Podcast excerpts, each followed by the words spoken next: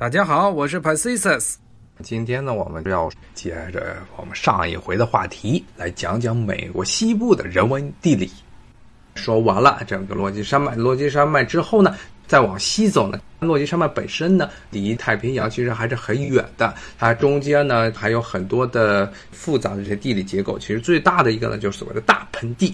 里面就有一个著名的城市，就是盐湖城。盐湖城旁边有一个美国最大的咸水湖大盐湖。那么这盐湖城呢，一直往西走就是干旱和半干旱的丘陵地带，很多的美国沙漠都是处于这个地方，一直到最南边的新墨西哥州和亚利桑那州呢，他们的沙漠都是非常庞大的。但是盐湖城附近的这些沙漠呢，还是属于典型的温带沙漠，冬天的时候气温会降得非常低。温带沙漠上面是有植被的，一般都是非常抗旱的一些耐旱的植物。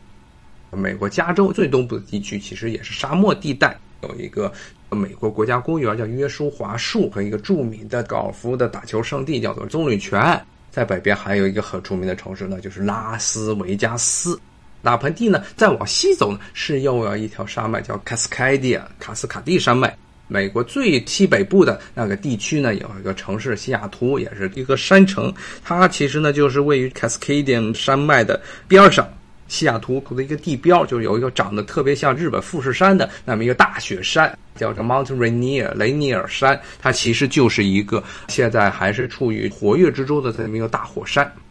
那么卡斯卡蒂山脉再往南走就是雪山 Nevada Sierra， 这条雪山基本上是划分了加州与内华达州。卡斯卡蒂山脉和 Nevada Sierra 其实是连在一块的，这条山脉再往西走就到了太平洋的沿海地区，有这么一条太平洋沿海山脉地带，一直从南加州啊洛杉矶这一带延伸到了北边的俄勒冈州啊，包括华盛顿州这些地方。本身这条山脉因为它就是沿着太平洋海岸线形成的一条山脉，所以在这地方的修的很多的公路呢，景色都特别的壮观，一面是悬崖，一面是大海。世界上最美的几条公路之一，必然就有加州太平洋沿岸的这条1号公路。沿海的这条山脉线呢，同时也造就了加州非常复杂的地理环境。洛杉矶和旧金山这两个城市全部都是山城，虽然是山城，但是由于它们的纬度不一样，然后这洋流关系不一样，所以造成这两个城市的气候是不一样的。而洛杉矶这个城市呢，是典型的标准的地中海气候啊，就是夏天是炎热少雨，冬天的温度较高。当然不是说是非常高，没有到热带那种四季如夏的感觉，但是呢，相对于美国其他地区呢，温度都非常高。冬天的温度是要十几度左右，如果降到十几度，洛杉矶的人就疯了，说我们要被冻死了。其实根本没那么冷，主要是他们一年四季都没有怎么接受过寒风的洗礼。那么这个地区呢，冬天会下点雨，典型的地中海气候。但是再往北走，到了旧金山这一带呢，气候就变得不太一样了。它的夏天的时候下雨不是特别多，但是呢这个地区夏天的时候经常会下大雾，因为它属于一个湾区。咱们现在老说的这大湾区，中国南方珠海啊、广州啊这些深圳这个大湾区，最早所谓的这湾区的概念是来自于旧金山这个海湾。旧金山是一个位于海湾的出海口的这么一个地方，像那个著名的金门大桥，经常在很多的电影和电视节目、新闻节目中出现的红色的金门大桥，其实是跨越这个湾区的出海口。那么这个湾区呢，不光是有旧金山这种城市，往南就是美国著名的科技的源泉，就硅谷，比如圣何塞呀这些地区，都是位于这湾区的附近，包括了很多著名的高校，斯坦福啊，包括加州大学伯克利分校，都是位于这一带。可以说这一带呢，是很多知识精英还有有钱人云集的地方。所以旧金山这一带呢，它也是全美地价和房租最高的地区，可以说在很多方面已经超过了纽约，因为这些硅谷的新贵是不差钱的。但是这个地方的气候呢，没有加州好。加州呢，一年四季呢，其实除了冬天需要可能一两天看看天气预报之外，其他时候都可以戴着墨镜、开着车、敞篷车就可以出去了。但是旧金山不一样，它夏天的时候虽然下的雨不多，但是经常起大雾，而且一起呢就是一个上午，所以夏天其实非常冷，而且非常不舒服，还经常偶尔会下一些狂风大雨。这个地方呢，气候来说没有南加州好。但是呢，由于历史的原因，它历史上就是一个很重要的港口，对整个亚洲贸易的大港口啊。最早的华人定居地也是在这儿，所以这个城市兴起之后呢，周边又带动了很多的大学的兴起。最后呢，一直到了20世纪的中叶之后呢，开始成为美国这高科技产业的一个主要的基地。但是呢，气候其实没有南加州好。再往北走的话，旧金山是位于北加州和南加州的一个分界的地方。再往北走，基本上气候就更加潮湿了，一直到西雅图那一带，它就是典型的洋流控制了这么一个海洋性气候。还是回到刚才的话题，说到这加州。加州这个地方呢，沿海呢是有这么两个大城市，但内陆呢就更加干旱。但是呢，加州一个好处就是，刚才我跟大家说过，是有内华达这么一条大雪山。这个雪山呢，它底下呢供给了很多的雪山融水，雪山融水形成了径流，流到了加州太平洋沿海山脉以及 Nevada Sierra 的大雪山，直接形成了一个加州的内陆的一个盆地。这个盆地呢，也是全美数一数二的农业基地，包括呢很多如果以前看过 NBA 节目的听众可能还记得，加州原来有一个篮球队 Sacramento 国王队，那圣卡拉门托呢 Sacramento 这是一个西班牙语，其实就指的是他们做宗教仪式的时候，天主教做宗教仪式的时候呢，这些仪轨叫做 Sacramento。同时呢，这也是加州的首府，但加州首府呢，它就是位于这个盆地之中，位于加州农业的最中心的地带。那么加州美国人称它为是美国人的沙拉巴，就是因为这一带呢，虽然它的降水量没有东海岸地区高，但是呢，正是因为它降水量不算很高，但是阳光又非常充沛，所以非常适宜各种水果蔬菜的生长。所以加州这个地方一旦像前些年，从12年开始一直到17年，有所谓的连续5年的大旱，造成了美国呢前些年这个沙拉呀，很多生鲜蔬菜的价格的飞涨，就是因为加州这边大旱，所以很多的庄稼都完蛋了，美国人就吃不少新鲜的沙拉了。所以这就加州呢一个在美国人心目中的除了这高科技产业，除了好莱坞之外，另外一个重要的标志呢，就是我的沙拉吧 salad bowl 就沙拉碗。那么这也造成了加州这个州呢，它跟美国其他州都有一个很不一样非常特别的地方，就这个州它自己的精神分裂非常厉害。为什么这样呢？因为沿海都是这些大城市，都属于这所谓自由派控制的地区，所以呢思想比较开放。当时到了内陆农田的这些地方全部都是大农场主，就是美国在那种最保守的，一般美国人称为红脖子的这么一帮人，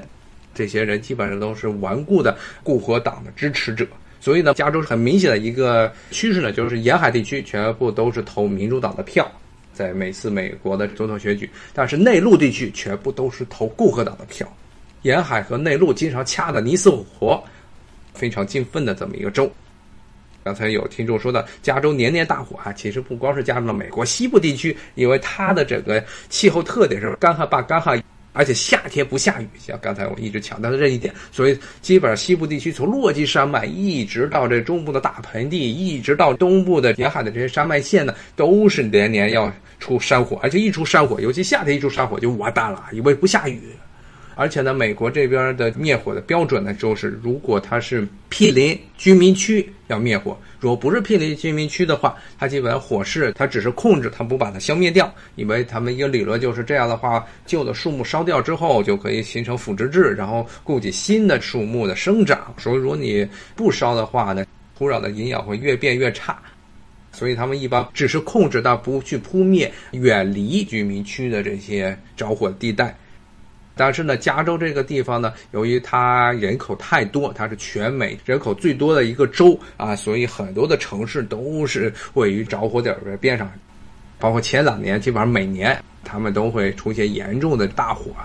在加州来说，山火已经成为一个很正常的事情了，基本上要是哪一年没有山火的话，那绝对是有问题的，已经成了这么一个情况。其实蒙大拿那边的山火甚至很多时候比加州要厉害得多。有一年从6月份山火，6月底山火就开始烧，一直烧到10月份，一直就没有结束，因为他的很多生活是远离城市地方着的火，所以呢救火队员一般都不会去用心的去扑灭，所以呢到了8月底9月份的时候，然后就天上飘着白色的，不是雪花，是烟灰。又到了白色的季节，虽然这白色的季节不是冬天，而是夏天的时候，真的是非常糟糕的时候，鼻子里全是血丝。这是西部一大盛产，就是我的山火。那么刚才我说到了加州，加州呢同时也是华人来美最早定居的地区，特别是旧金山这一带。旧金山这边的华人大部分都是讲广东话，因为都是从广东那边来到旧金山的移民，所以那边都是粤菜馆子。但是到了洛杉矶这一带呢，基本上就是各地的移民都很多了。最早期的有广东的移民，后来也有台湾地区来的移民，然后后来呢，其实80年代之后呢，有陆陆续续的大陆的移民越来越多，所以这个地区相对于旧金山来说呢，它的华人的这个成分就更加复杂一些。那么洛杉矶到现在已经是超过了旧金山，成为了美国西海岸地区最大的这么一个贸易的港口。我一开始去洛杉矶的时候就一直纳闷，这个地方也没有什么高科技产业，也没有工业，为什么它会成为一个大城市呢？一方面是它的娱乐业、传媒业，还有就是它是一个重要的这么一个港口啊，整个西海岸地区最大的港口，特别是对华贸易。现在这些年，尤其从去年年末开始呢，就一直处于一个比较波动的状态，因为贸易战的问题。但是到现在为止，它还是因为它和亚太地区的关系非常紧密，它一直是美国整个西海岸最大的港口城市。今天我看还有这么一些时间，我基本上是把西海岸地区整个情况来大家介绍一下。现在呢，我再用这最后的时间来介绍几个可能大家不是特别关注的州，但是也属于美国的一部分，同时他们大部分也属于西部，在美国地理划分上属于西部这么一些地区。2个州还有好几个美国称之为领地的地方。首先就是与美国本土48个州隔开的美国另外2个州。美国有50个州，但是只有48个州是连在一块的。那2个州是哪2个呢？就是从西部地区再往西走越过大洋，以及呢往西北走越过加拿大，有2个州。一个是西北部与德国、俄罗斯隔着白令海峡相望的阿拉斯加 Alaska， 这个州呢是现在好像中国去的游客也越来越多了，因为当地有非常壮美的冰川。那么这是一个霹雳基地，有很大，有差不多1/3的土地呢是位于北极圈里头的这么一个州。而且的沿海地区呢，又是气候相对来说比较温和啊，很多的游轮载客的游轮都是从加州这一带把客人拉上去，然后呢沿着山，沿着太平洋沿海地区一直把你带到阿拉斯加，是很多的冰川，包括呢还有极光都是在这地方，还有可爱而危险的北极熊都是在这些地区可以找到。